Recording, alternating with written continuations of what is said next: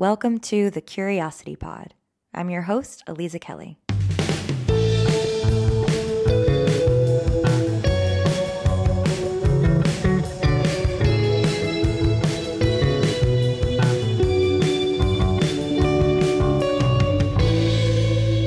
Hello, friends. Happy full moon in Virgo.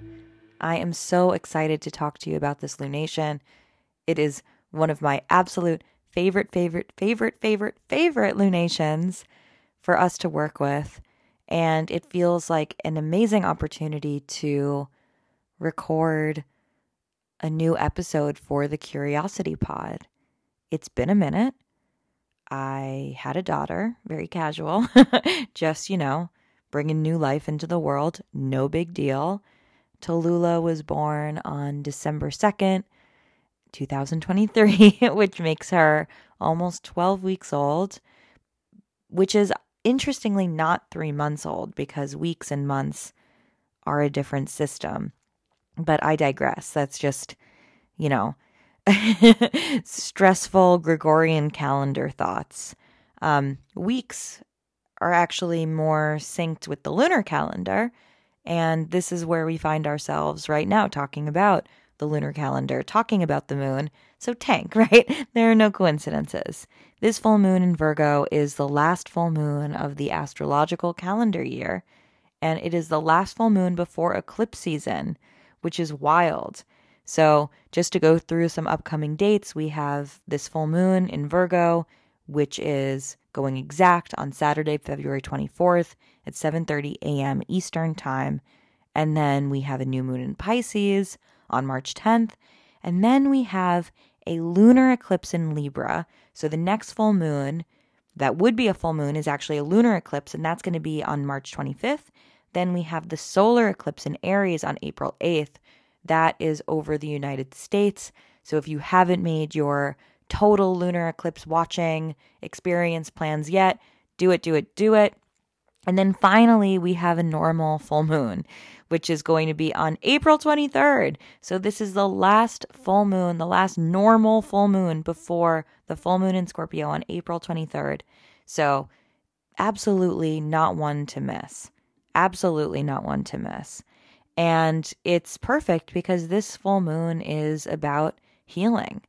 And this the healing that we have done and experienced over the last 12 months, over the last 52 weeks, the way that we have grown and blossomed and then this this healing that we channel and summon and work with for this full moon in Virgo is also going to carry us through eclipse season which as you know or maybe you don't know we do not manifest, we do not ritualize, we do not make magic during eclipse season because the energy is too volatile, too chaotic, frankly too weird.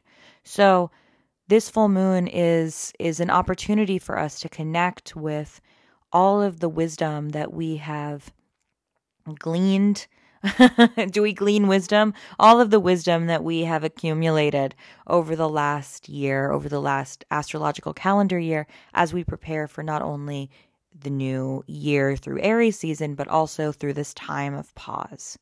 So, this full moon about healing is about the way that we heal ourselves, the way that we heal each other, and the way that we heal on a collective level.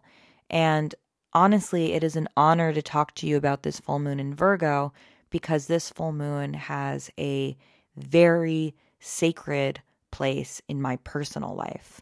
Um, in fact, my daughter was conceived during the full moon in Virgo last year.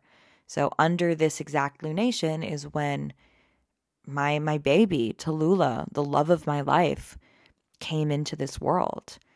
And if we dial the clock back 7 years, the other love of my life, Luke, and I met during the full moon in Virgo, and I'm not making this up.